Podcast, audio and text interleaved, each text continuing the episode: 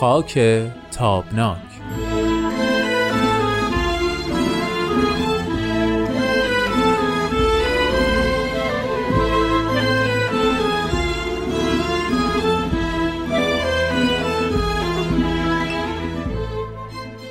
دوستای خوبم همراه های صمیمی وقتتون بخیر. خوش اومدید به یک قسمت دیگه از مجموعه خاک تابناک.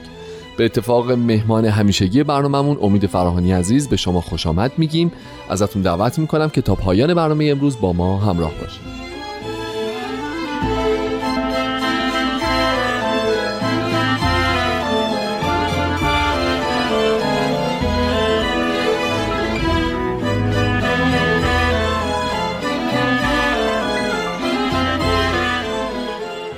امید جان وقت بخیر. وقت شما هم بخیر. خیلی خوش داشته باشید مرسی همچنین. خسته نباشیم. همونطور که به خاطر داری هفته گذشته بحث ما تو بررسی فرصت ها و تهدیدهای به وجود اومده بعد از انقلاب سال 57 ایران. تو مبحث تحصیلات و تحصیلات عالیه فکر می‌کنم که به پایان رسید و بررسی کردیم که چطور این حجم گسترده فارغ و تحصیلان دانشگاه ها و تحصیل کرده ها می‌تونستن فرصتی برای جامعه ایران باشن در طی این چند ساله و اینکه آیا حالا فرصت شدن یا فرصت سوز شدن در واقع راجبش مفصل جلسه گذشته صحبت کردیم. مطلبی که در ادامه این بس به ذهن من می‌رسه ما یک نکته رو مطرح کردیم در مورد اینکه خب بالاخره دانشگاه ها در جاهای مختلف ایران شکل گرفت آدم ها ناچار شدن که سفر کنن مستقر بشن در شهرها و استانهای غیر از محل تولد و سکونت خودشون. و این در واقع یک تعامل فرهنگی یک ارتباطاتی رو در سطح اجتماعی به وجود آورد. ناخداگاه بچه هایی که می‌رفتن توی شهر تحت تاثیر فرهنگ اونجا قرار می گرفتن و به همین ترتیب اونهایی که میزبان این دانشجوها بودند هم متأثر از حال و هوایی بودند که اینها ناخداگاه و اتومات با خودشون منتقل می‌کردن و به اون شهرها میبردن. مجموعه اینها در واقع شاید بشه اسمشو گذاشت یک نوع ارتباط اجتماعی رو شکل داد. تو حوزه های مختلف و شهرهای مختلف با فرهنگ ها و آداب و سنن متفاوت. نمی‌دونم آیا مجموعه این ارتباطات اجتماعی رو هم ما می‌تونیم در زمره به نوعی فرصت یا تهدیدی تلقی بکنیم که در طی این چندین و چند ساله بالاخص بعد از دوران فروکش کردن آتیش جنگ بهش بپردازیم و ازش یاد بکنیم و بیشتر روش بحث بکنیم و زوم بکنیم به قول معروف؟ بله نه تنها شایسته اینه که روش بحث بکنیم بلکه باید یک تقسیم بندی محتوایی هم روی این قضیه انجام بدیم چون این بحث ارتباطات اجتماعی تقریبا در یک دهه گذشته مفهوم تکنولوژیک هم قاطی شده بله. و شبکه های مجازی ارتباط که ضمن اینکه فرصت ها و تهدیدهای ذاتی درونی خودش رو هم برای همه مردم دنیا داره, داره برای مردم ایران به شکل مضاعفی معنی و هویت و فرصت و تهدید ایجاد می‌کنه. بنابراین ما در قالب روابط اجتماعی باید که به روابط اجتماعی زنده حقیقی و مجازی یا تکنولوژیک تفکیک بکنیم و به هر دوش بپردازیم. خب اگه موافق باشی از پیشنهادم اینه که به حوزه انسانیش اول اشاره بکنیم و راجع به اون صحبت بکنیم. یعنی اون چیزی که تو افکار اکثر ماها هست. ارتباطات اجتماعی یعنی سینه به سینه نفر به نفر رو در رو که تاثیرات خودش رو ممکنه که در حوزه های زندگی هر کدوم از ماها بگذاره. و بعدش اون وقت برسیم به اون بخش دومش که اگرچه جدیدتر در واقع باید بگیم به این بازی پیوسته اما داره خیلی پرسرعتتر و خیلی عمیقتر کار می‌کنه و تاثیر می‌ذاره و همینطوری هم به پیش میره. خب حالا ما در بحث ارتباطات اجتماعی آیا بافت جدیدی رو یعنی بعد از انقلاب شاهد بودیم؟ یعنی یک گونه جدیدی از ارتباطات شکل گرفته یا قبل از اون بعد اصلا طبقه بندی اجتماع رو بگیم دچار تحول شده بعد از انقلاب که حالا به دلیل نیاز اون طبقه اجتماعی یک سری ارتباطات جدید شکل گرفت. بله ببینید اصلا ما یکی از ماهیت های انقلاب تحول در روابط اجتماعیه یعنی در واقع برخی از جامعه شناس ها انقلاب رو قلبه حاشیه بر متن تعریف می‌کنن. درسته. حاشیه هایی که خودشون سالها از اینکه در متن به بازی گرفته نمی شدن سرخوردن و حالا میان با روش های خشن یا غیر خشن خودشون تبدیل میشن به متن. بله. و این جریان جدیدی در روابط اجتماعی به وجود میاره که حالا البته معمولا متن نشین های امروز حاشیه نشین های دیروز هستند و این روند رو بعضی ها معتقدند که هی همینجور تکرار خواهد شد. و اتفاقا راه چاره جلوگیری از تقابلات اجتماعی همینه که طبقات اجتماعی با همدیگه رابطه ارتباطات تعریف شده سیستماتیکی داشته باشن. یعنی مثلا فرض بفرمایید که حاشیه‌ای ها تصور نکنن که آنهایی که در متن دارن زندگی می‌کنن مجموعه ای از انسانهای خوشبخت بی دغدغه به قول خودشون مرفهین بی درد هستن. بله. و ما هرچی بدبختی و رنج و مهنت هست ما داریم. مال ماست. ارجاع میدم شما رو به یک کتاب حالا اسمش رو هم یادم نیست. از آثار سمد بهرنگی است. بله. حالا من خلاصه داستان رو میگم شاید شما خاطر داشته باشید. ماجرای پسر بچه است که فقیر است و خیابون نشین که از روستا به شهر اومده و عاشق یک شطوری شده که پشت پنجره یک اسباب بازی فروشی است. و یک روز می‌بینه که یک پسر بچه پولداری میاد و این شطور رو می‌خره و با خودش می‌بره. صحنه ای که این شطور سوار ماشین اون پسر بچه است و داره میره و این بچه فقیر داره گریه می‌کنه در واقع اون بچه فقیر نماینده همه مهنت هاست بله. و تصوری از آنچه که اون بچه که تو اون ماشین نشسته که سمبل همه خوشی ها و راحتی هاست به هیچ وجه نداره حالا که هر کسی که ذره تجربه و شعور داشته باشه می‌دونه که درسته که مثلا اون آدمی که پول داره زندگی مرفهی داره ولی بی درد و بی غصه و بی رنج نیست, نیست. طبیعتا. یعنی او هم ای بسا که مشکلاتی کلانتر حتی از مشکلات اون بچه. بدون تردید البته نمی‌خوام که این رو انکار بکنم. اما در ارتباط اینها با همدیگه هست که اون می‌فهمه که اون بچه در بهشت زندگی نمی‌کنه و زندگی من یک سر جهنم نیست. بله. بذارید یک مثال دیگه بزنم چندی پیش یک جوان بهایی این رو برای من تعریف کرد که به واسطه اینکه به دانشگاه او رو راه نداده بودن در یکی از شهرهای ایران وقت گرفته بود و به دیدن نماینده اون شهر در مجلس بله. رفته بود و بعد که رفته بود و پیش اون گفته بود که من ماجرام این هست اون نماینده گفته بود که من نه تو ب... تو باهایی نیستی. گفته بوده که ای بابا من خودم آمدم دارم میگم باهایی هم به خاطر باهایی بودن این مشکلات دارم پیش اومده. گفته نه تو نمی‌تونی باهایی باشی. گفته آخه چرا؟ گفته که خب آخه تو شبیه مایی. من نمی‌دونم که اون نماینده انتظار داشته که چه جور جونوری رو به اسم باهایی ببینه. ولی نکته مهم اینه که این معاشرته که اونم میگه ای بابا راست میگه تو هم مثل مایی. ولی تا وقتی که این معاشرت اتفاق نیفتاده بر اساس توهمات ما شخصیتی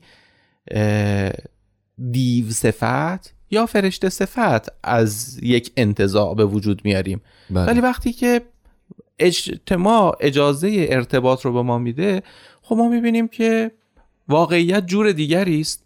و میشه که آدم ها رو خاکستری دید.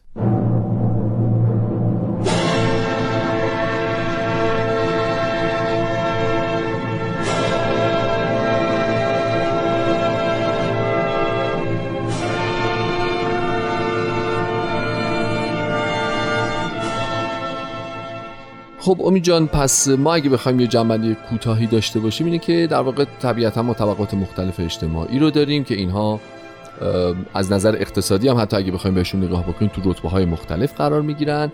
ولی عملا ارتب... دامنه ارتباطات اجتماعی هرچی جلوتر میره وسیعتر و گسترده تر میشه. و خب از اون طرف ما یه فضایی رو داریم مثل گسترش فضای شهرنشینی که این خودش دریایی از ارتباطات رو میاره. زیر کوچکتر بخوایم نگاه بهش بکنیم فرهنگ آپارتمان نشینی که خودش مثلا شاید چل سال پیش خیلی توجیه نداشته تو ایران اون بله. زمان. ولی الان نوعی از ارتباطات اجتماعی رو داره شکل خب ببینید و ببخشید من وسط صحبت میام. شما. میگید که دریایی رو به وجود میاره شهرنشینی از روابط اجتماعی اما دریایی به عمق یک سانتی متر یعنی شما در روستا می‌بینید که ارتباطات بیشتره؟ ارتباطات کمه اما عمیقه. یعنی آها. همه همدیگر می‌شناسن. همدیگر هم مثلا می‌دونن. بله. اما به راحتی شما همسایه سر کوچتون رو دیگه اصلا نمی‌دونید کی هست. دقیقاً. ممکنه چهرش رو بدونید یا مثلا مراعاتش رو بکنید احترامش رو حفظ بکنید یا حریم خصوصیش رو محترم بدارید. اما نمی‌دونید که مثلا آیا مشکلی داره یا نداره. طبیعتا. بله بله. به قول تو عمق رو داره کم می‌کنه. آره عمق رو کم می‌کنه. حالا یه بحث دیگه ای می‌خوام بپرسم و اونم این هستش که تو بحث ارتباطات اجتماعی خب یه سوژه مطرح میشه به اینکه مثل اینکه چقدر طیف های مختلف فکری اسمشو بذاریم. بله. از هر گروهی از هر اندیشه ای چقدر آدم ها امکان ارتباط دارن. اگر دنیای مجازی رو بخوایم فعلا کنار بگذاریم. حالا بهش می‌پردازیم که در واقع چه نقش بسزایی داره بازی می‌کنه. مثلا ما چی داریم؟ مطبوعات داریم فضایی که ارتباطات اجتماعی رو تقویت بکنه یا بستری مناسب براش در حد یه ایده روی کاغذ اما در عمل اجرا نمیشه یا جزء همون تهدیدها و فرصت ها به حساب یا هر چیزی که فکر می‌کنی که ممکنه که بستر مناسبی برای ارتباطات اجتماعی باشه که ما بتونیم ازش ذکری بکنیم. اتفاقا من بخوام بگم که اگر ما روند سی سال گذشته رو در نظر بگیریم و به قول تو اون انفجار راه های ارتباطات مجازی یا الکترونیک رو بله. نخواهیم ببینیم. اتفاقا دامنه ارتباطات اجتماعی در طی این سالها روز به روز و لحظه به لحظه کمتر شده. بله. یعنی شما می‌بینید که اتفاقا ترجیح ظاهرا بر این هستش که آهاد مردم با فرهنگ ها طرز تفکر ها قومیت ها ملیت ها ادیان اینها با همدیگه حد اقل تبادل رو داشته باشند. بله. چرا که این تبادل غنی می‌کنه جامعه رو و اتفاقا می‌تونه که جلوی یک سونگری هایی رو بگیره که بعضی از اقشار متنفذ جامعه مایرن که این یک سونگری ها ترویج داده بشه. وجود داشته باشه و تقویت هم بشه. بله.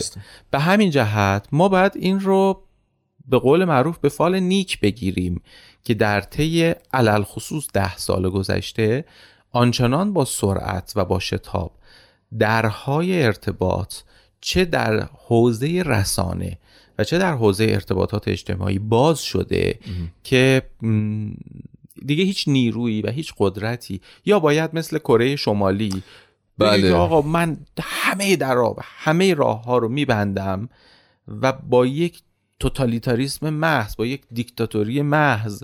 همه جامعه رو کنترل می‌کنم. یا به قول یکی از دوستان یه ذره این شیره چکه بکنه دیگه تا تهش رفته. رفته درسته. خب ما الان تو فضایی داریم زندگی می‌کنیم که در واقع ارتباطات اجتماعی الکترونیک دیگه نمیشه از زندگی آدم ها حذف بشه. یعنی چیزی بود که بله. ممکنه ما فکر کنیم مثلا 14 سال بله. پیش 15 سال پیش می‌شد. ولی الان دیگه نمیشه برگشت به اون زمان بله. و حتی تصورش هم شاید غیر ممکن باشه. به همون نسبت این ابزاریه که کارکردهای زیادی داره و امکانات زیادی داره. حالا سوال اینه که با همه امکاناتی که این فضای مجازی این دنیای دیجیتال در واقع برای این نوع از ارتباط فراهم کرده به نظرت آیا ایران حال حاضر تونسته به درستی ازش استفاده بکنه در جای خودش یا نه؟ به نظرم درستتر از خیلی جاهای دیگه.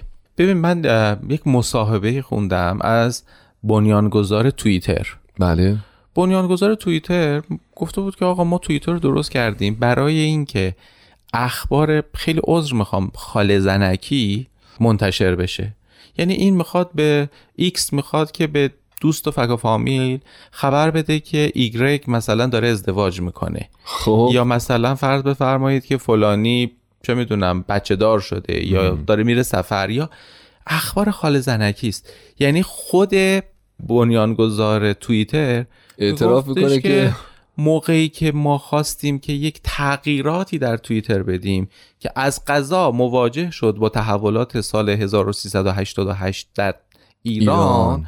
خب ما اصلا به این فکر نمی کردیم که خب حالا ما با خوابوندن توییتر ممکنه که اتفاق خاصی هم بیفته ولی میگه که ما یهو متوجه شدیم که نه یکی از مهمترین تغییرات اجتماعی در خاورمیانه داره از همین گنجیش که کوچولوی آبی منتقل این میشه. تحول داره آه. ایجاد میشه و منتقل میشه کار با خوب و بدش ندارم کار با این دارم که گروهی از جوانان گروه بزرگی از جوانان ایرانی تونستن یک ابزار اجتماعی رو فراتر از فهم به وجود آورنده مهم. اون ابزار اجتماعی ارتقا بدن و, و ازش. استفاده بکنن. که این استفاده در وهله اول پیش بینی نشده بوده.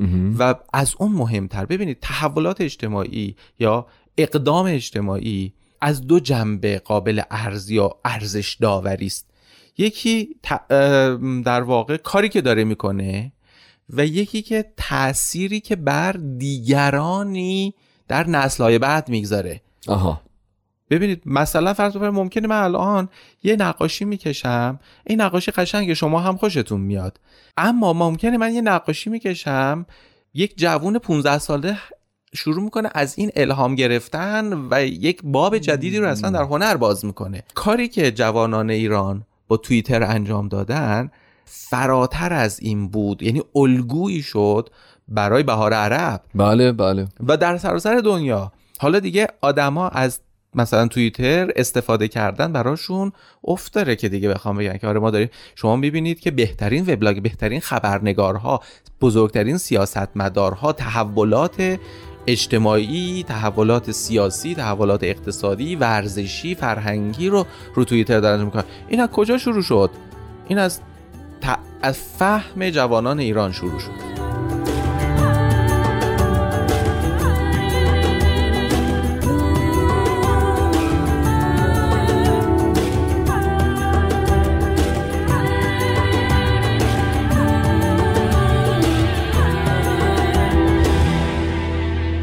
امید اگه یادت باشه چند وقت پیش رئیس جمهور ایران آقای روحانی یک سخنرانی کرد در مورد همین در واقع ارتباطات الکترونیک و رسانه های مجازی. ایشون خیلی جالب اشاره کرد که دیگه نمی‌تونیم برگردیم به اون سالها و شهروند الکترونیک رو باید به رسمیت بشناسیم و افکار عمومی اونجا مطرحه و ما باید در مقابل اون پاسخگو باشیم و در واقع یه جایی می‌خواست بگه که اون برخوردایی که سالهای قبل مثلا با پدیده ویدیو می‌کردیم بعدش با ماهواره می‌کردیم و نتیجه نداد. الان عینا داریم با فیلتر کردن و فضای مبارزه مجازی و این بله. داستانها داریم پیش می‌بریم و نهایتا می‌خواست برسونه به اینجا که این راهی است اجباری که باید رفت و نمیشه باهاش مقابله فیزیکی کرد حالا می‌خوام ببینم که در نهایت اگه بخوایم اینو جمع و جورش بکنیم این بحث رو می‌تونیم بگیم که دقیقا این یه- این فرصت و تهدیدی که ما باهاش آفرین. رو رویم یعنی اگر ما فهمی که آقای روحانی داره مطرح می‌کنه یعنی بپذیریم که دنیا دنیای ابزارمندی است. قرن هاست که دنیا دنیای ابزارمندی است.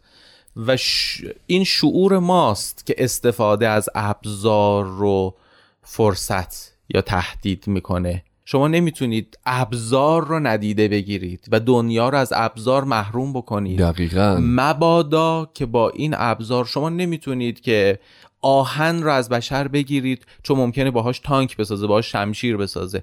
نمیشه این کار رو کرد. البته بشر باید به بلوغ برسه و یاد بگیره که با آهن چطور برخورد و چه استفاده درستی استفاده درست بکنه. چیه؟ چنانچه هیچ انکار نمیشه کرد که کسانی که مثلا فرض بفرمایید که از اینترنت استفاده نابجا می‌کنن بله. زندگی خودشون و دیگران رو دارن تباه می‌کنند بله. خب؟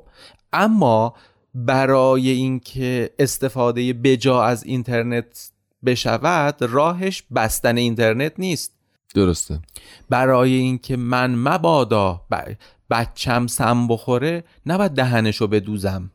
من باید یادش بدم که چی خوبه چی بده. این در واقع بزرگترین شاید بشه گفت چالش یا تهدیدیه که هرچی پیشتر هم میره پررنگتر و بزرگتر و داوانش. گسترده تر هست. سپهر اطلاعاتی الان ما رو احاطه کرده. بله، بله. شما نمی‌تونید با اخبار یک سوی افکار بشر رو کنترل بکنید دقیقا. من انتخاب می‌کنم رسانه ای رو که بیشتر بهش اعتماد دارم. یا اعتماد مطلق هیچ کس در این دنیا به هیچ رسانه ای من به شما عرض می‌کنم. هیچ کس به هیچ رسانه ای اعتماد مطلق نداره. یعنی اون کسی هم که مثلا فرض بفرمایید میشینه تمام مدت اخبار بی بی سی رو نگاه می‌کنه تکراراش هم نگاه می‌کنه اعتماد مطلق بهش نداره. این اعتماد اعتماد نسبی است. ولی ممکنه که اون آدم به اخبار 23 تلویزیون ایران, ایران به شدت یعنی بی اعتمادی حالا باز نسبی باز اون هم مطلق نخواهد بود. طبیعتا. خیلی ممنونم. امید عزیز خسته نباشی. ازت دعوت می‌کنم که هفته آینده هم لطف کنی و با ما و شنوندگان خوبمون همراه باشید خیلی ممنون. متشکرم. با همه شما دوستان خوب هم خود حافظی می‌کنم. صفحه فیسبوک ما رو فقط خواهش می‌کنم که فراموش نکنید. تا برنامه آینده خدا نگهدار و بدرود.